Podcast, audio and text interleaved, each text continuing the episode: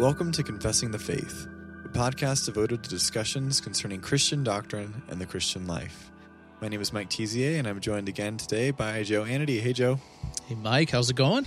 Good, good. You know, I was actually thinking we should probably say a word about uh, where Austin went to. We recorded a number of episodes uh, with him yeah.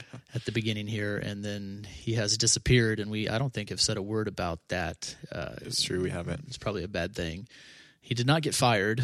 Uh, here's what it was: we started recording these in the summertime, and Austin's a teacher.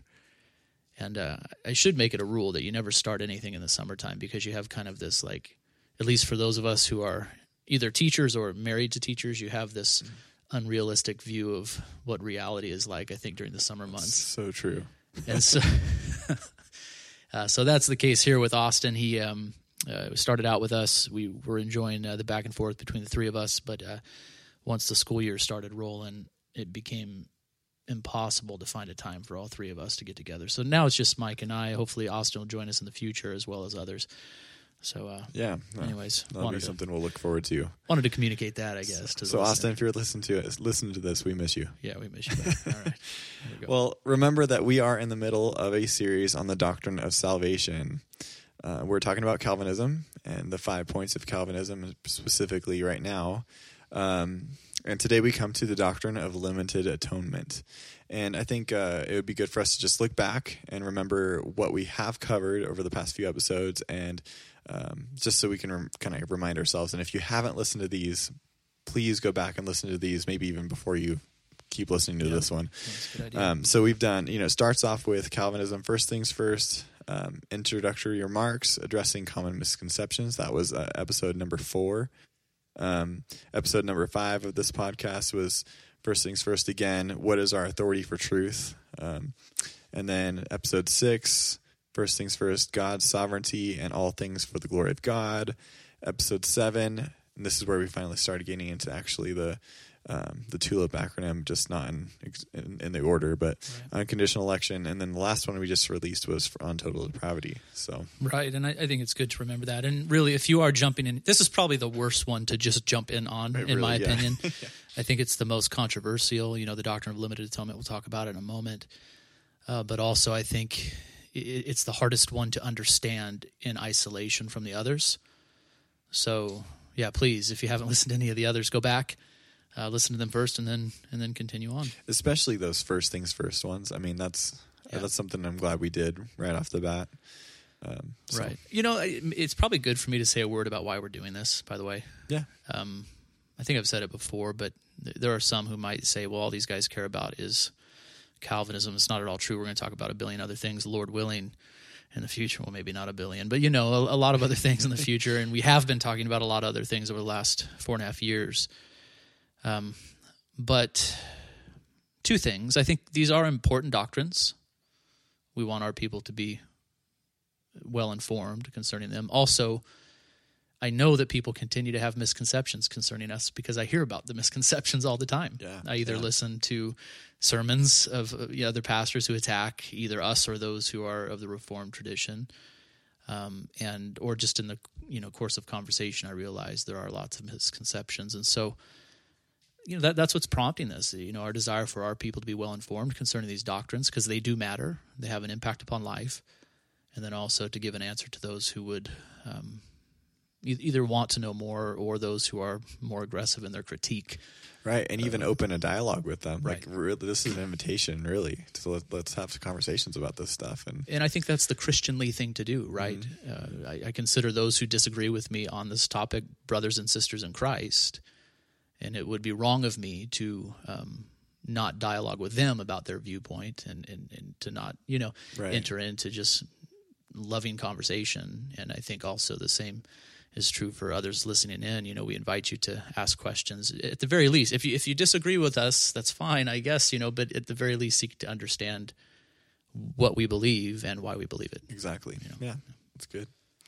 Well let's get into it um, let's just jump into into this with just the simple question: What does the doctrine of limited atonement teach? Yeah, I you know I probably should begin by saying that I think a more helpful title for this doctrine would be the doctrine of particular redemption. Um, limited atonement it, it works, you know, it actually fits the acronym. So, yeah, right, we need an L in TULIP. I, I, don't know if that's the reason it was chosen necessarily, but particular redemption, that, that phrase communicates really what we're getting at here that Christ um, came to this earth. He, he's the eternal Son of God. He took on humanity, he took on a human nature as Jesus Christ, Jesus the Christ. He came to this earth uh, to live in perfect obedience to God.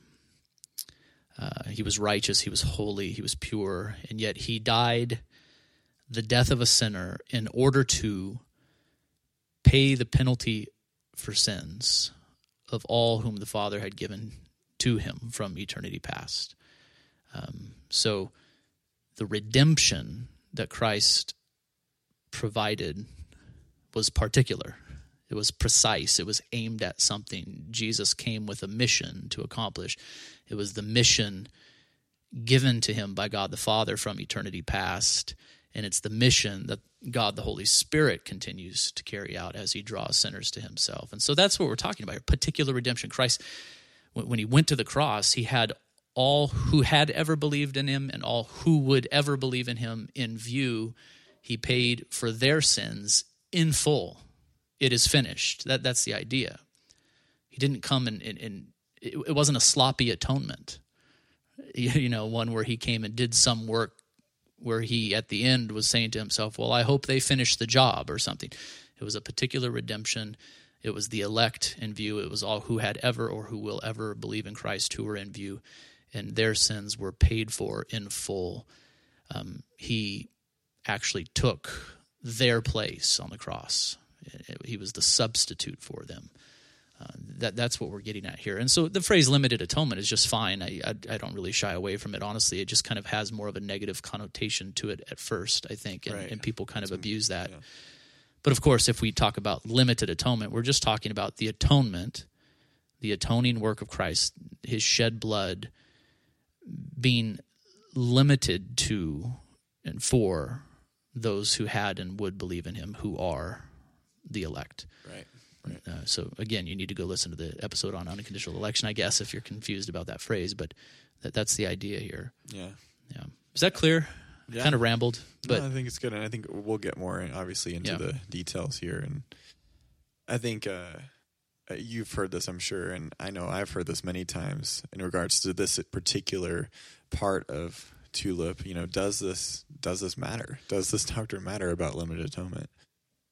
If I were totally honest, I would have to admit that there was a time, even as a five point Calvinist, where I thought, you know, it doesn't really matter though, you know. Um, four point Calvinists, five point Calvinists are really kind of the, the same. It, it, this is something we can just kind of brush off, you know. Uh, by the way, four point Calvinists tend to hold to all of the five points except this one, the, the doctrine of limited atonement. And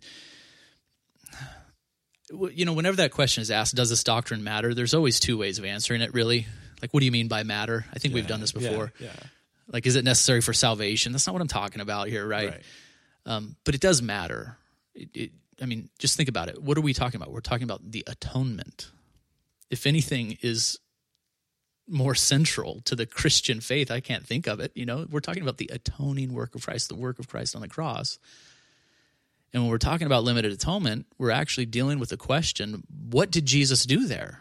Mm-hmm. What did he accomplish? What did he accomplish? And so, your view on the atonement, um, on on this topic of, of limited or unlimited atonement, really just reveals a whole lot concerning how you think about that question. What did Jesus do on the cross? For whom did Christ die? Uh, what did he mean when he said, "It is finished"?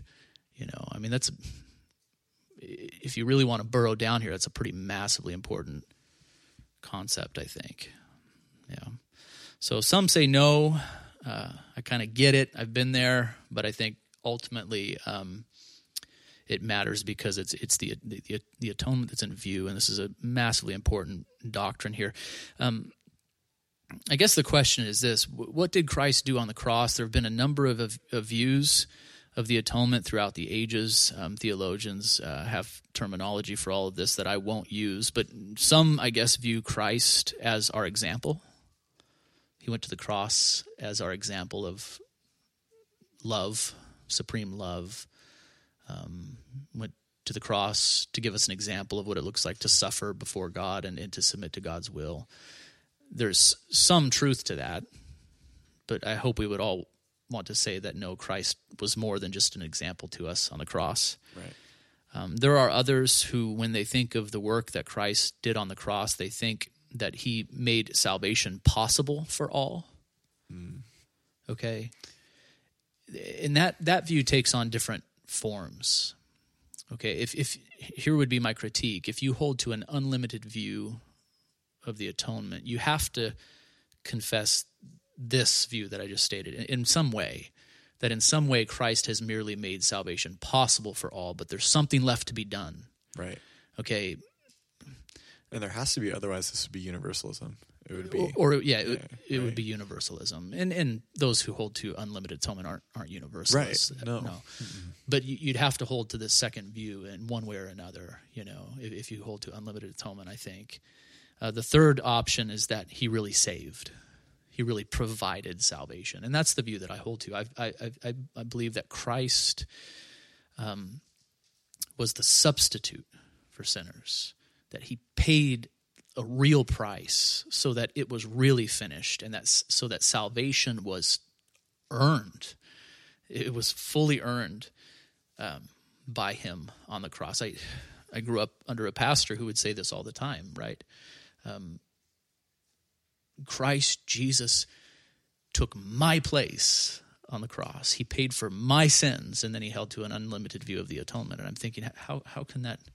So, so you're saying that Christ Jesus took everyone's place, that he paid for everyone's sins. It is finished. There's an inconsistency there, I think, because if he really did that for everyone, and if he was the penal substitute right for for everyone on the planet then everyone's sins are paid for everyone's sins are forgiven how then are they paying for their sins all over again themselves because they failed to believe in christ or something like right. that i think it's right. a very inconsistent view and a, and a dangerous one when it works itself out fully even though i don't think most have thought it through to this depth you know? I, think that's the key that's the that's the thing right there well, why do you think uh, um, why do you think it's it's such a like why why people struggle with this one so much? You know, the uh, let's talk about that a little bit. I mean, I mean, it's interesting to me because it, it, it, we have this like let's go back and this kind of takes us back to um, unconditional election, right? Mm, right. So it has to be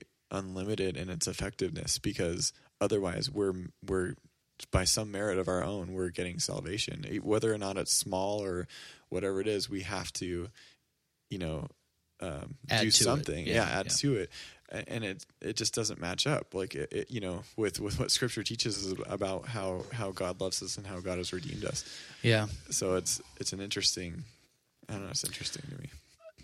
Why why does it bother people so much? I, there's probably a thousand answers for that. Honestly, I think a lot of it just happen, um, has to do with the way we've been brought up and the language that we use to talk about the death of Christ. You know, it's so common for us to emphasize this idea that Jesus died for everyone, mm-hmm. you know, and we we use that in our in our Christian talk all the time. Jesus died for everyone. Jesus died for all. Jesus, you know, we in our evangelism, perhaps maybe even we've said, you know, Jesus died for you, right? Right.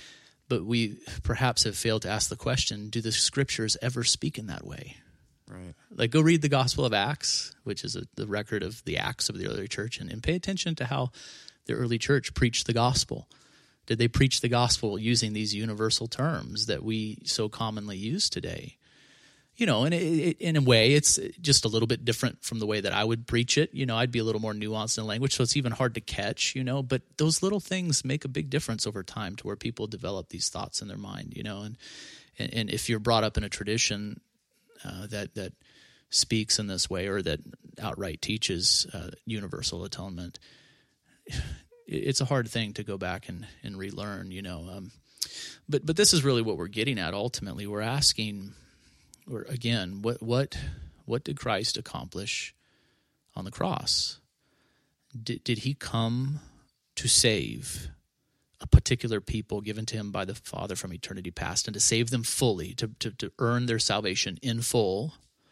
Or did he come to somehow provide atonement for the sins of the world, leaving that work in some fashion left undone, you know? Unless you are a true universalist, you have to admit, and you hold to uh, um, unlimited atonement, you, you, you'd have to you'd have to admit that in some way he atoned for sin, but yet left the work undone. Now salvation is no longer God's thing that He has done or is is doing, but it is something left to be finished by us, namely through our exercise of faith or something, mm-hmm. you know, or, yeah. or, for through whatever means people um, uh, list after that.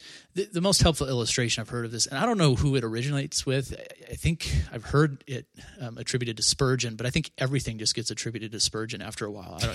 he's like the most quoted guy ever. Uh, I, I like Spurgeon; he's good. There's other good guys too. Um, but I heard this illustration. It's the illustration of a river and bridges, right? Imagine this great river, you know, that you want to cross. Uh, maybe that river re- represents our separation uh, from God because of our sin.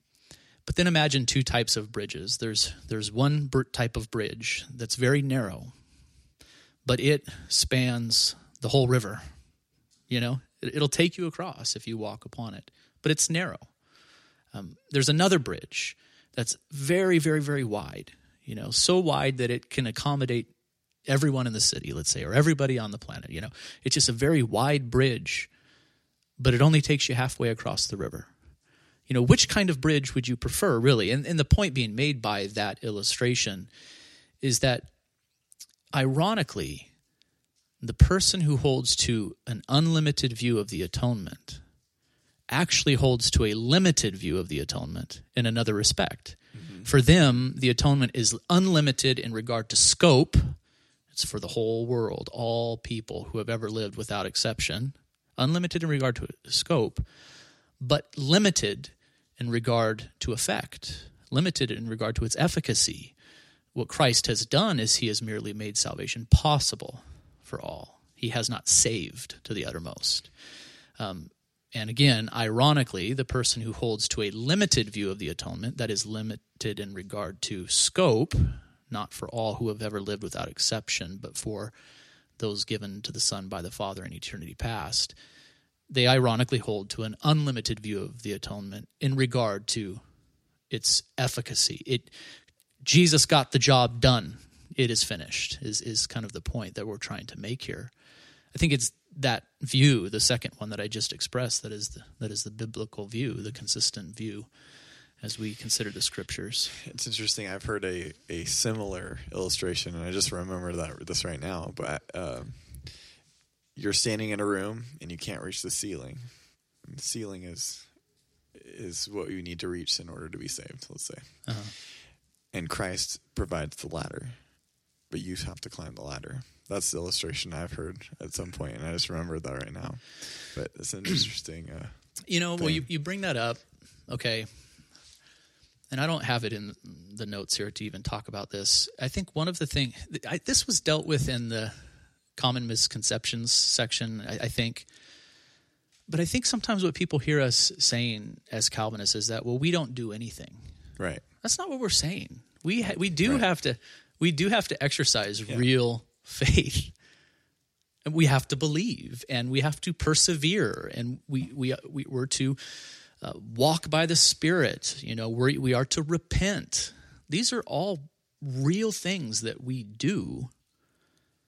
But what we're saying is that the scriptures reveal something more that is, that even these things that we do really from the heart, with the whole person engaged, even these things that we do are gifts from God. They're by His grace. He He graciously enables us to repent and to believe and to persevere, and He in fact preserves us. You know, this, right. you, get what I'm saying? Yeah, totally.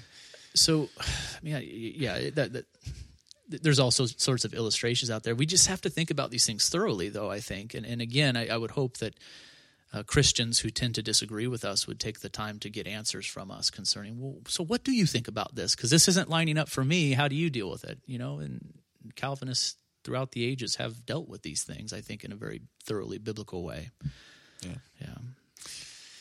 Well, we kind of touched on this, but but you know what do what do the scriptures teach in regards to you know Christ dying for all people without exception? Do they teach? Do they ever speak of Christ dying for all people without exception? They ever say that?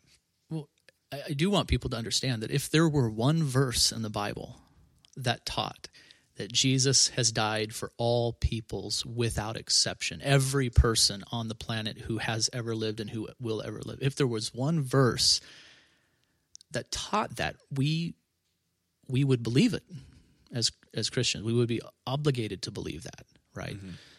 Um, so I'm very concerned to know what the word says here. It, the word is our authority tr- for truth, but I do not believe there is one single verse in the whole Bible which teaches that Christ has died. He has atoned for the sins of every single person on the planet without exception. You know, I think the first thing people would bring up is this, you know, well, what about the passages that speak about Christ dying for the world? Because a lot of people would interpret the Right. world to mean, right, right. yeah, and, and how many pastors are out there who will just repeat the word world over and over and over again in opposition to this view? It says world, it says world, it says world. I, I know it says world. you know, what does that mean in its context? What is the what, what is the point being made? For example, in John, we're in the middle of a sermon series in John, uh, the Gospel of perfect John then, perfect. you know, and so this is fresh on my mind. Um, the word "world" is used often in John, as we know. So, um, John one twenty nine. The next day, John the Baptist saw Jesus coming toward him, and said, "Behold, the Lamb of God who takes away the sin of the world." You know, and I, we could sit there and say the word "world" till we're, till, until we're blue in the face, right? World, world, world. What does it mean in John? So I just encourage people to do a careful word study of the usage of the word world in, in John's gospel. And what you'll see is that it's not emphasizing every single person on the planet without exception, every person who has lived and ever will live, but it's communicating this concept that Jesus came as the Savior, not just for the Jewish people, but for all the peoples of the earth. And beyond that, the word world has, has moral implications too. Uh, in, in John's gospel, that the people for whom Christ came to die were not righteous people, but they were sinful people. They were people living in darkness. That is the characteristic of this world in John's gospel. So it's not just the Jewish people. Christ is not just the Savior of the Jews, He's the Savior of um, the Gentiles as well. I mean, read your New Testaments. If that is not a huge theme throughout the New Testament, I don't know what it is, you know? Absolutely. that Christ is the Savior of the world. So, yes, you can, I suppose, cram meaning into that word, which is to say, every person who has ever lived and whoever will live without exception, or you can take the word as it is used in John's gospel very consistently. John 3:16, right? For God so loved the world that he gave his only son that whoever believes in him should not perish but have everlasting life. Amen. I love that verse. I think I probably quote that verse as much or more than any other when I'm preaching. I conclude sermons with that verse all the time because it's just such a wonderful, uh, wonderful summary of the gospel. You know, it's a great way to conclude a sermon. I think just this this declaration that there is life in the Son, right? Who came being motivated by God's love for the world. Now, what should surprise us about this? It's that God loved the world this fallen place that is in darkness and is in rebellion against him. That's what should surprise us about this verse. I mean, John 3:16, okay? Just the only thing you'd have to do is really read the next two verses to see that the Arminians' definition of world doesn't fit here in this context, I think. This this universal view doesn't really fit. Not, not all who hold to an unlimited view of the atonement are Arminians. I get that. I didn't mean to imply that, but you know, for God so loved the world that he gave his only son that whoever believes in him should not perish but have ever or, or eternal life. For God did not send his son into the world to condemn the world, but in order that the world might be saved through him. Okay, so if it, the, the easiest thing you could do is just to define the term in the way that you understand it, right? So if by world you understand for God so loved every single person on the planet without exception, then just take that sentence and put it in the place of the word world everywhere it is used in this brief passage here. For God so loved every person who has ever lived without exception that he gave his only Son, that whoever believes in him should not perish but have ever, everlasting life.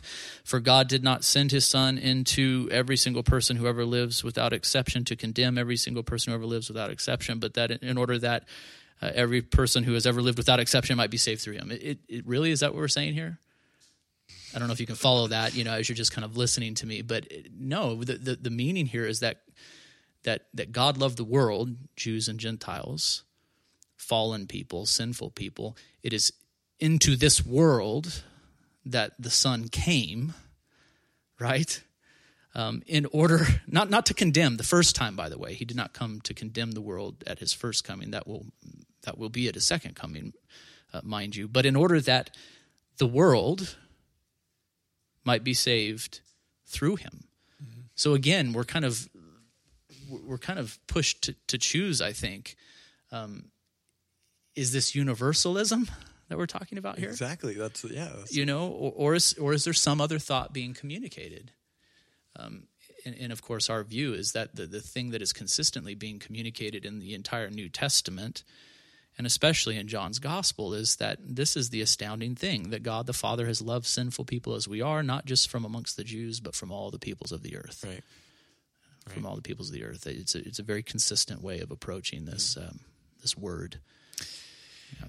What about I, this? Is one that I've heard a ton, and this is one I, I struggled with too at, at some point. But uh, what about the passages that speak about Christ wishing that all men come to repentance? Yeah, you know, um, I've heard this time and again. Well, the Arminians have their verses and the Calvinists have theirs right? Yep. It's like, no. if that were true, then, I mean, to be quite honest, the scriptures would contradict themselves. Because true Arminians and true Calvinists are saying contradictory things. And if Arminians have their verses and Calvinists have theirs that are fully supportive of their view, then the scriptures would contradict themselves. Um, instead, I think it is important to see that we have to approach these texts and we have to interpret them in light of the immediate context. Also, we have to employ good hermeneutical principles to where we interpret them in the light of God's revelation in its entirety, right? Mm-hmm. So, if the scriptures have made it clear, for example, that uh, God the Father's purpose was to redeem a particular people unto himself. Go back and listen to the unconditional election episode again if you have not done so. And there are other passages that seem to say that God is willing or wishing or, you know, that all would come to repentance. And God is contradicting himself, is he not?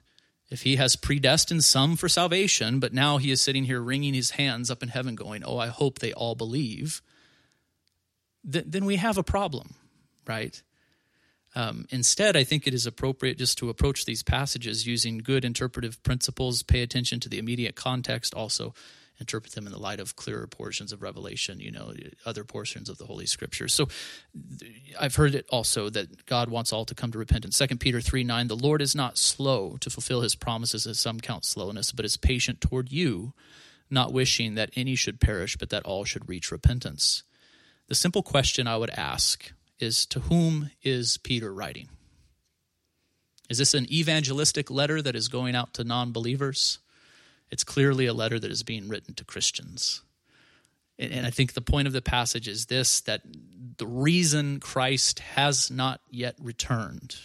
Some say, well, he's slow. No, he's not slow. He's patient toward you, Christians. And the delay that we see between Christ's first and second coming is not because God is, is lost or something and has not found his way, but it's because he's leaving room for the repentance of the elect to come to repentance. That, that that's the that's the purpose here of his delay. The other famous passage in 1 Timothy two um, uses this language that um, God our Savior desires all people to be saved and to come to the knowledge of the truth. You know, um, I've also heard preachers do this all the time. All means all. All means all. All means all. God desires all people to be saved and to come to knowledge of the truth. We have to interpret all in the context of the passage. Uh, that's the point that needs to be made. All does not mean all in a universal sense. Always, it depends upon what you're talking about. I've used this illustration before. If I were throwing a a party or something, you know, and I, I wanted to invite the church, everyone in the church, to the party, and I stood up on a Sunday morning and I said, "Hey, my wife and I are having a party next Friday night. We're going to serve dinner, and and everyone is invited." You know, does everyone mean everyone? Everyone means everyone. Everyone means everyone. It's like, no, everyone means everyone in that context. In that room, the church is invited. You're all invited, is what we're saying here. So all means all, but the context limits it. So 1 Timothy 2, here's how the passage begins. First of all, then I urge that supplications, prayers, intercessions, and thanksgiving be made for all people.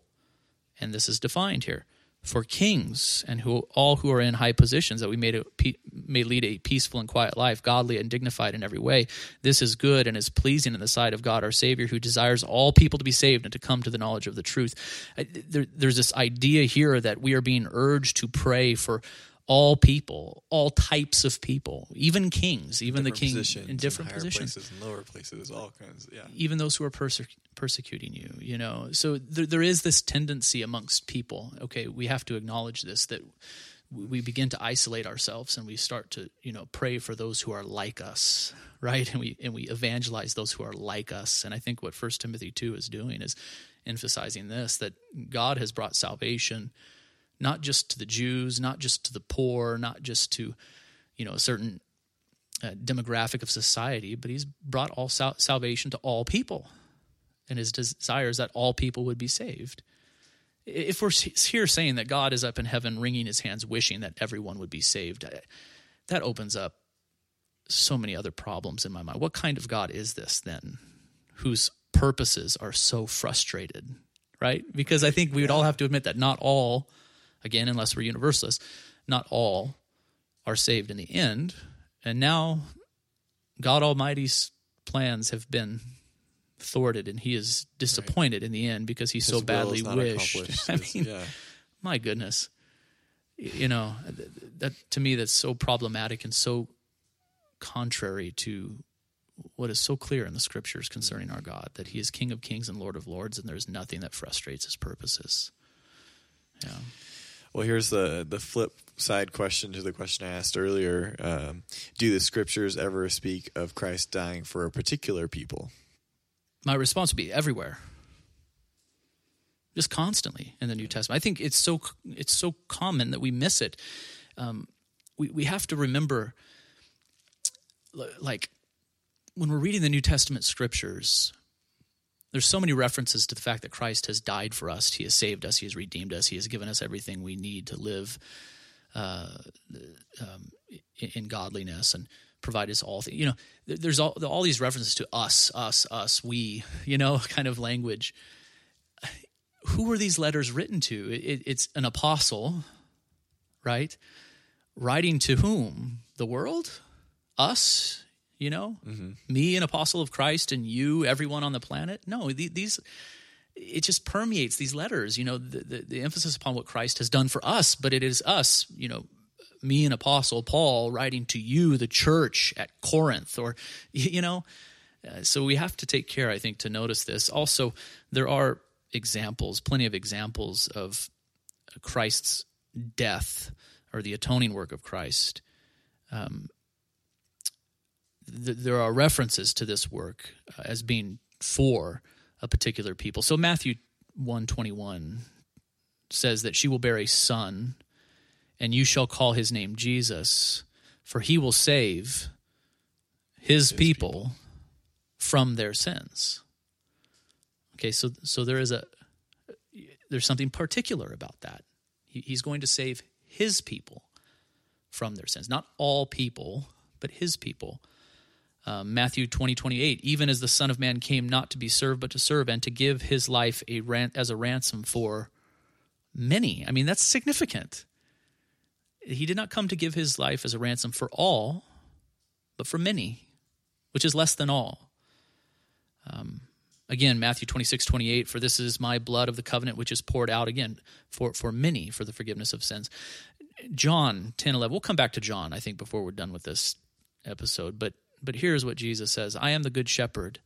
The good shepherd lays down his life for the sheep. It's particular. And if you know anything about John's gospel or anything about the way that the scriptures in the New Testament use or and Old use the language of sheep, it's in distinction from um, in John's gospel the sheep that uh, that are not of Christ's fold, you know that that do not belong to Him.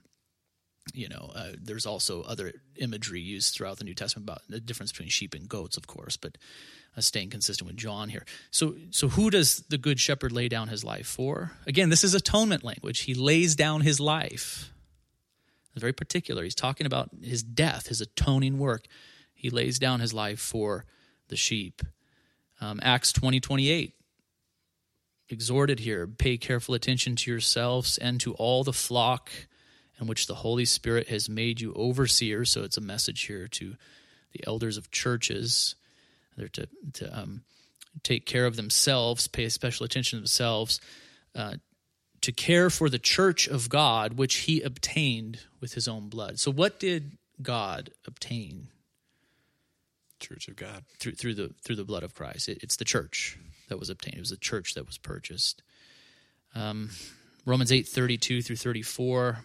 He who did not spare his own son, but gave him up for us all. So there's an example of he gave him up for us all.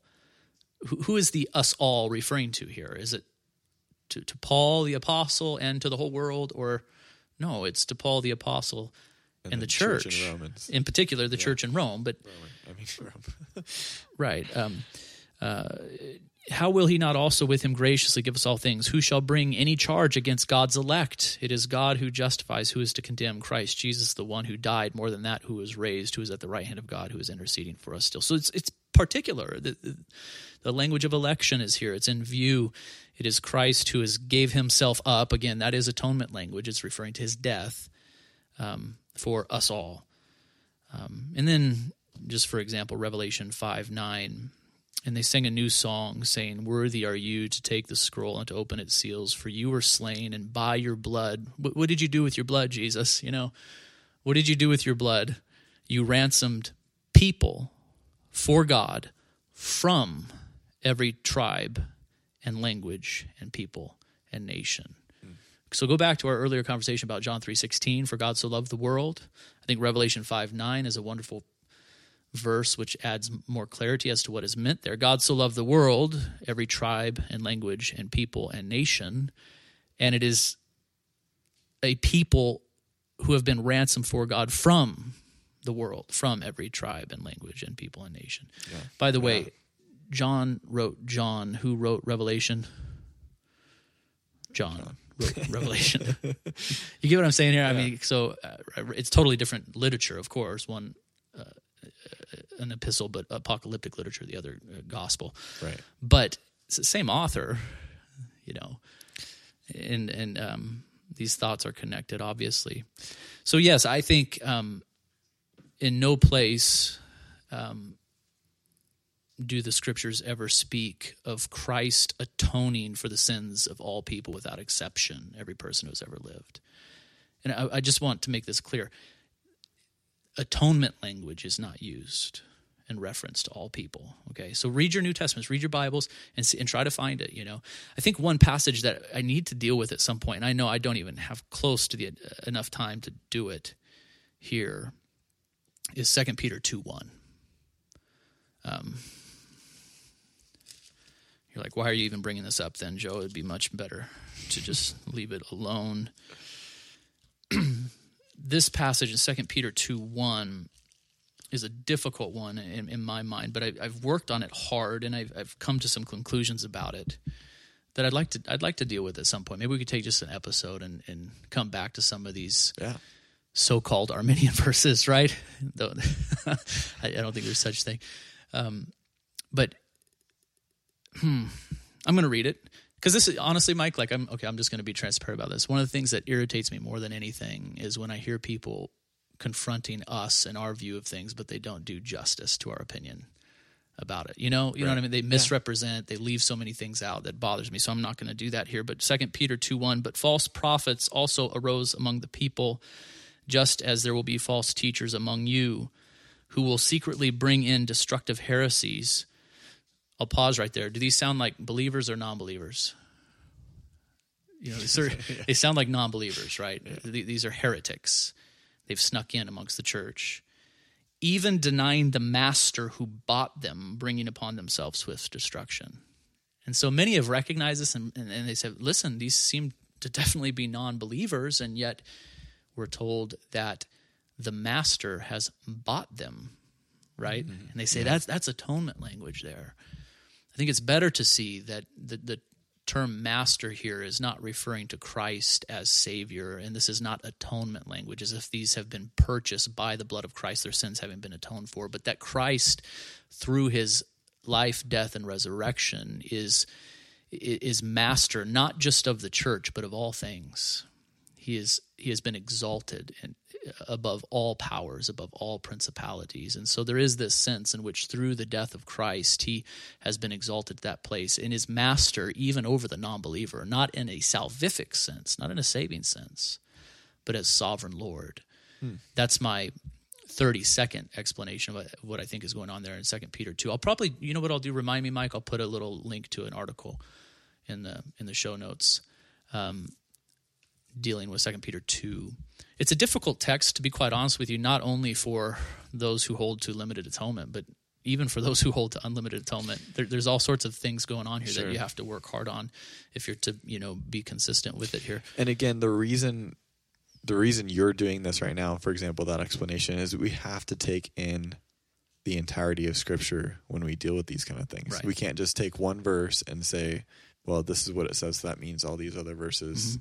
You know, it's you have to try to interpret it in, in light of the rest of Scripture. Right, and there, so that's that's the point. And can we just be honest with ourselves here? There there is temptation. People have this temptation if they're devoted to a particular theological construct. There is temptation to take verses and to twist them. Right, sure. that's a matter of integrity, really. You know, are are we really coming to the Scriptures saying, "I just want to know what they say," or are we coming to the Scriptures saying, "I'm going to make them say what I want them to say"? There's a big difference between the two. It's a matter of integrity. But there are some scriptures that are just, they, they force us to really think. They're difficult because um, you, you, they're written in a different time and to people who weren't maybe wrestling with the same categories that we're wrestling with. And so mm-hmm. we have mm-hmm. to back up from them and to work hard at them. And yeah. I, I mean, I'm going to stand before the Lord someday and I, I want to be, uh, be able to stand above reproach in this regard as a minister of the gospel that I've done my best, you know, to yeah. really come to the terms with what the scriptures teach. But I, I would still, at the, at the end of it, I, I would say that there there are no passages that speak of Christ dying for all people without exception. Um, no atonement language used mm-hmm. in reference to that. But there are plenty of scriptures that speak of Christ dying for a particular people in very explicit and clear right clear terms. I think that one that summarizes so well to me when we were reading them is Matthew 26 28 because it summarize is also summarizing uh, the unlimited effectiveness but the scope being limited to mm. like you know the which is poured out for many for the forgiveness of sin. So it's yeah. you know it's poured out for a specific many. It's not right. all, not not every person ever lived or ever live without exception, but you know, and it accomplish it accomplishes the forgiveness of sins. Not in so, order to make them savable, right? Right. Or to make salvation right. possible if they would only cooperate, right? But for the forgiveness of sins, I agree. It's powerful. I keep coming back to the John ten eleven. For I am the good shepherd. The good shepherd lays down his life for the sheep. Mm-hmm. It, it's mm-hmm. just, and people love to go to John three sixteen to support. Yeah. So yeah. for me too, it's like, well, yeah. Let's just look at John then you know, right. uh, there's so many verses to talk about. Why don't yeah, let's just restrict ourselves to the Gospel of John for the sake of time and see what the entirety of John says. Let's go to John 3. Uh, let's go to John 6. Let's go to John 10 and eventually let's go also to John uh, 17, which actually we will before we conclude, but um yeah. That's good. Yeah, all right. Well, there are some because this is, you know, such a controversial doctrine in this, or yeah, doctrine in this doctrine. Um, you know, there are some people who claim to be four point Calvinists, as you mentioned before. Um, so, what do we what do we think of this? What does that mean? I guess. Um, well, what does it mean? Uh, there are some who who say, "Well, I'm a Calvinist, but only a four-point Calvinist," and that means they hold to total depravity, unconditional election, irresistible grace, and perseverance of the saints or preservation of the saints. Uh, two of those we haven't those, gotten yeah. to yet. So it's a little out of order, I guess, in, a, in some regards. But I, you know, four-point Calvinists say we, we hold to that, but we deny limited atonement. Um, what, what are we to think of that? I don't know. I mean, uh, the, yeah. Th- there's there's well there's a lot of well intended people out there, you know, and I Yeah. know them. I'm friends with them. I love them. You know, they they just can't square with the limited atonement thing for for one reason or another. There there are some who have like it's like an honest objection to limited atonement, honest and from the heart, and and it's um based upon their exegesis of the text. It's based upon their interpretation of scripture. I I, I respect that to to a degree. You know what I'm saying? It's like Oh yeah. Uh, okay, you- you're being motivated not by something else, but you're being motivated by the Word of God. This is the way you see it, and I, I can respect that. I think there are some, and I've had experience with this, and I don't know how many there are in the world, right? But I think there are some who who who want to play both sides, though. You know, and for them, you know, I'm a Calvinist because they want to appease the Calvinists, but I'm not a five point Calvinist. I'm a 2.5 point Calvinist, or you know, it's like what is what is that even? That, that bothers me a bit. It's like that we should just we should have convictions about these things. We should come to the scriptures honestly. You know, I, I would I would critique the four point Calvinist though. Obviously, I, I'm, not one. I disagree with it, and I would critique it on this point. It seems to me to be a very inconsistent um, theological system. Okay, it seems more biblical than the Arminian position because at least you got four of the five points, right? But it almost seems less consistent than the Arminian position. Does that make sense? Yeah. Absolutely. in, in terms of a theological system is concerned. Um, and, and what I mean by that is you've already confessed unconditional election and total depravity, irresistible grace, and perseverance of the saints. You now now you have this strange thing going on with the atonement. It's it's out of sync with the rest of it, you know, um, and that seems that seems a little bit odd to me. You know that that that you would have a system that is not consistent internally. It seems to me if God is doing something in the world, it's going to happen consistently. I think also there, and this is much more serious in my opinion, there's inconsistency within the triune God, according to the four point Calvinist position on these things. And here's what I mean by it. If you've already confessed unconditional election, I might ask the question who is it that has predestined people to salvation? You know, one way of saying it is God has, but maybe more particular, we can say is God the Father, right? Yeah. Who, who has predestined uh, some to salvation. Then we might jump over to the irresistible grace portion of the thing, and we'll get there in, in this series eventually. But what that doctrine teaches is that the Holy Spirit is effective in drawing the elect to salvation in time, right? So, so so far we have the Father predetermining to save and giving a certain people to the Son, and then you have the Holy Spirit who is with precision drawing the elect to salvation in time. But when it comes to the work of the Son, the second person of the Trinity, he's kind of rogue. I mean, it's kind of a harsh way to put it, but he he's off doing his own thing. You know, I've heard someone put it as uh, you, you end up with a warring Trinity in, in four point Calvinism. Uh, you, the, the Father, Son, and Holy Spirit are out of sync, right? Um, to where the, the Son is accomplishing a work other than that which the Father sent him to accomplish, and this, you know, and, and he atoned for sin, but the Spirit is only going to draw some of them. I think it is much better to see that in the scriptures we're presented with this idea that the Father, Son, and Holy Spirit are perfectly in sync with one another as it pertains to everything, as it pertains to everything. But uh, for this conversation here, as it pertains to redemption. Okay, so John's Gospel, right? We haven't gotten to it yet in our sermon series yet, but um, and I'm not going to read it because I think we've gone long. Have we gone long? I don't know. We're doing pretty good. About the same as previous ones. So. I guess they're all long then. Um, John 17.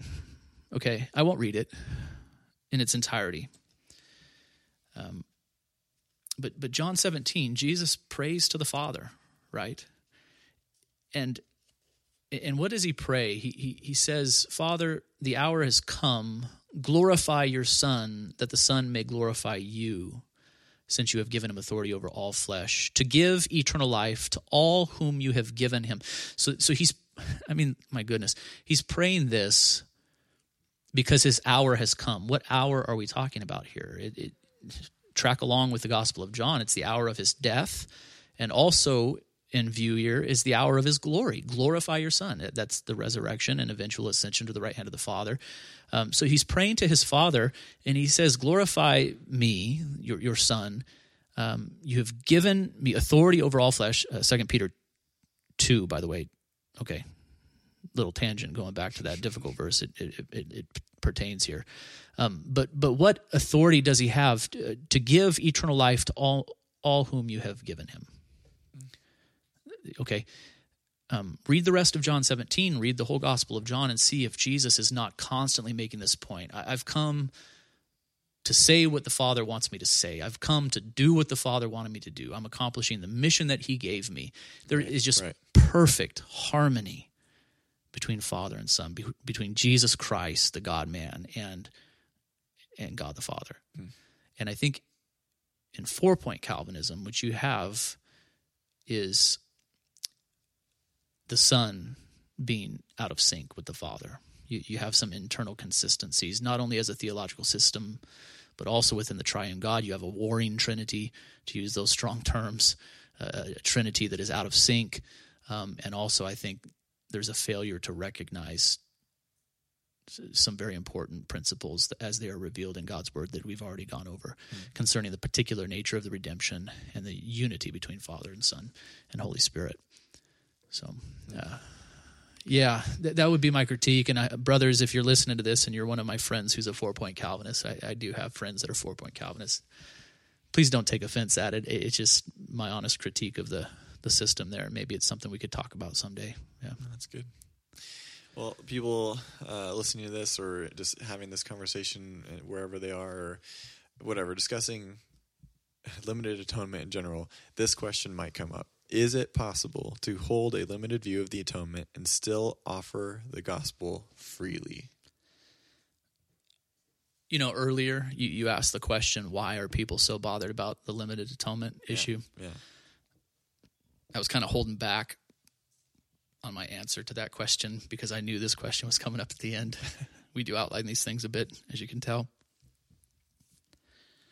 I think for some, when they hear the idea that Christ has died for the elect and not for all who have ever lived without exception, they say to themselves, well, then how in the world can we offer the gospel freely? How in the world can we go out on the streets, which I hope we're doing, by the way, right? And Right. saying, and how could we say to people, Jesus loves you and has died for your sins, repent and believe?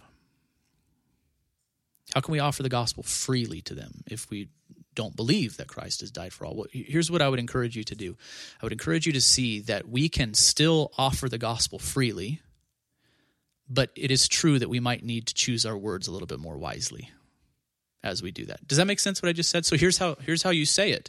Here's how you offer the gospel freely without promoting false doctrine.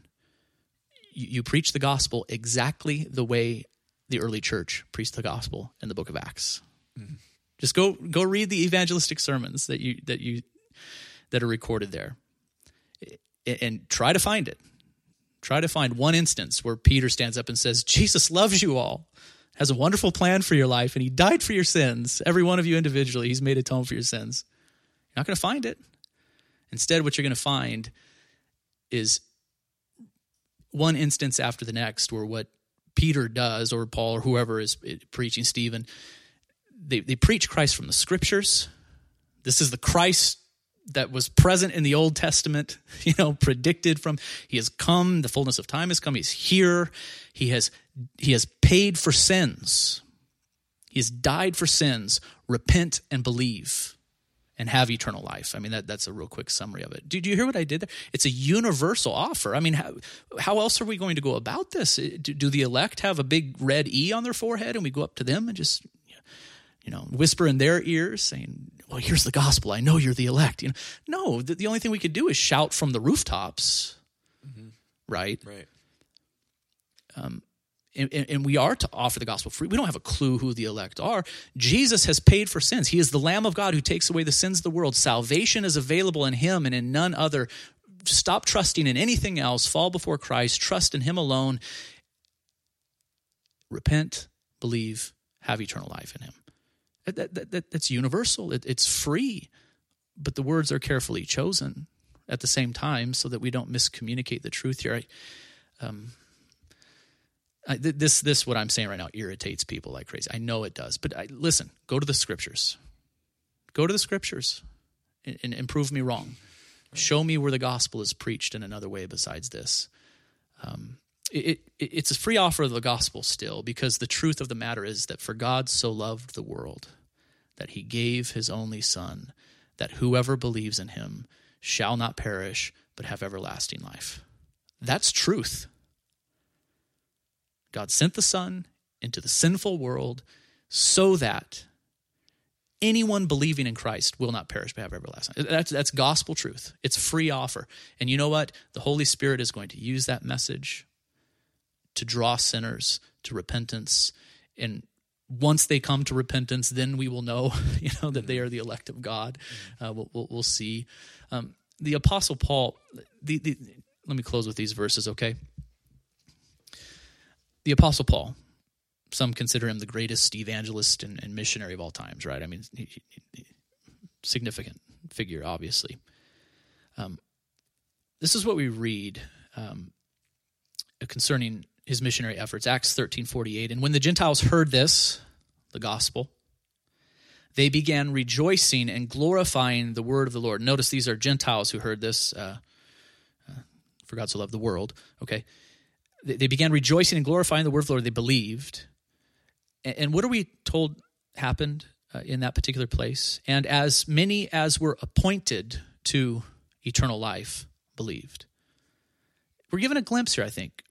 Paul walked into this place, preached the gospel to everyone who would give him the time of day. And what was the end result? It's that everyone appointed to eternal life believed. That's election that that's an insight into the the wooing of the Holy Spirit at this moment in time. Free offer the gospel. It's the elect that came as the Spirit moved within them. And then listen to how Paul writes to Timothy in 2 Timothy 2 8 through 10. He says, Remember Jesus Christ, risen from the dead, the offspring of David, as preached in my gospel, for which I am suffering, bound with chains as a criminal. But the word of God is not bound. Therefore, I endure everything for the sake of the elect that they also may obtain the salvation that is in Christ Jesus with eternal glory. I, we're given an insight into Paul's mind here. He said, look, look at all, all endure beatings and imprisonment and shipwreck. That's not in this text here, but you know, I'll endure it all for what? The sake of the elect with the hopes that as I preach this gospel consistently, wherever I am, whenever I have opportunity, that they also may obtain the salvation that is in Christ Jesus with eternal glory. That's that's that's what drives Paul, the elect. This principle of election. I'm going to preach the gospel in every place, knowing that there are elect there and that God will use this free offer, of the gospel, by the power of the Holy Spirit, um, to, to bring those elect to salvation. For I am not ashamed of the gospel, right? For it is the power of God for salvation to the Jew first and also to the Gentile. Romans 1, um, right? Uh, so is it possible to hold a limited view of the atonement and still offer the gospel freely? If I was feeling sarcastic and snarky, I would say, well, Paul did. I mean, that's that's my belief, though. Yeah. He believed these things. Yeah. He taught these things. These are his doctrines. These are the doctrines of Christ. These are the doctrines of the Holy Scripture. And, and, and certainly, Paul offered the gospel freely uh, to everyone who would listen to his his word. And it's the elect who responded by faith, as the Holy Spirit chose to move upon their hearts. Yeah. I think I think I've said this before, and another. That's probably one on total depravity, maybe the one on unconditional election. I don't remember, but it just keeps coming up to me because it's such a beautiful truth. You know, when we're we're talking about evangelizing and, and spreading the gospel and shouting on the rooftops, right? How much more freely are we going to be able to do that now with the idea that it's not by our convincing that others will come Mm-hmm. to repent- repentance? I mean, that's the beauty of it is that, Yeah. you know, we are, we are, yeah, we are going to by our choice spread this you know this gospel because Mm-hmm. how could we not and we're called to and we're asked you know we're uh, compelled to Right. but yeah. it's not our work that causes ret- repentance in hearts and change, changes hearts and that's the beauty of this It's- Yeah, yeah. I, I hate that stereotype that Calvinists don't care about evangelism or mission. I just hate it. It's not true to history. Look at the history of missions, man. Calvinists have gone to some of the most difficult places and have persevered there in the proclamation of the gospel, you know, and um it- you know, if you're a part of Emmaus Christian Fellowship and you're listening to this, I hope I hope our people are listening to this, right? we we've got to share the gospel. You know? Um, I know that we are. I, I know that it's happening, but we have to do it more. Right? I, I mean, these doctrines are beautiful truths. Tulip, uh, unconditional election, irresistible grace, the limited to all. You know, they're, they're important. They're biblical. The scriptures reveal them to us. But what are we going to do? Believe these gospels and just sit back, these doctrines and sit back on our hands and, and withhold the gospel from people? No one's going to get saved. I mean, here's the here's the flip side of the coin. No one's going to get saved if we don't preach the gospel. You know? And we want to see people come to salvation and we want to see people discipled in Christ. We certainly do. If we don't, there's something deeply wrong with our hearts. Um, and, and yeah, God is not going to bring the elect in in any other way. You know, can he? I suppose he's God, but his word reveals that this is how he's going to do it. it. It's going to be through his church, through his people, as they shine as lights in the darkness, as they give a reason for the hope that are in them, that is in them, and as they use the gift of evangelism that, that God has perhaps given to them um, faithfully. So we need to share the gospel, and we need to we need to pray for for God to move in this valley, you know, and, and to the ends of the earth, that the Spirit of God would move in great power. Yeah. for further information on this uh, spreading the gospel, go ahead and check out our one of our previous episodes called uh, "What is the Gospel and Who's Called to Preach It." Yeah. it's a good one Yeah. to kind of go further in with that. So Yeah, it, you know, can I close this one out, Mike? You usually do, but um, if you're listening to this and you have questions, you can email them in to us. But also, just you're, you know, set up an appointment. Let's sit and talk. I think people are just so hesitant to you know broach the subject. They think it's going to be a debate and a fight. It doesn't have to be you know what i'm saying? I, I don't want it to be. I don't intend it to be at all. I, I would love it very much so if you're wrestling through these doctrines if you uh, if you would want to spend some time um, just conversing over these things. We can search the scriptures together. Uh, so so that offers out there. You know you can contact us uh, via email staff at emmauscf.org. So E M M A U S C F.org. Staff at emmauscf.org. Send us an email. Um, and also, can I encourage you uh, to uh, subscribe to this podcast on iTunes? You might be listening to it just kind of streaming from our website, and that's fine. But you could subscribe to this podcast on iTunes. You could also rate it, and that would be um, that would be appreciated. I think that would help kind of promote uh, promote this. Yeah. So, um, but we do appreciate you listening in and, and hope that you do come back uh, to listen to future episodes as we uh, progress through this series on Calvinism. We're looking forward to it and we're hoping that it's an edifying thing for you, that your love for God and your love for others uh, grows in the process. Until next time, God bless.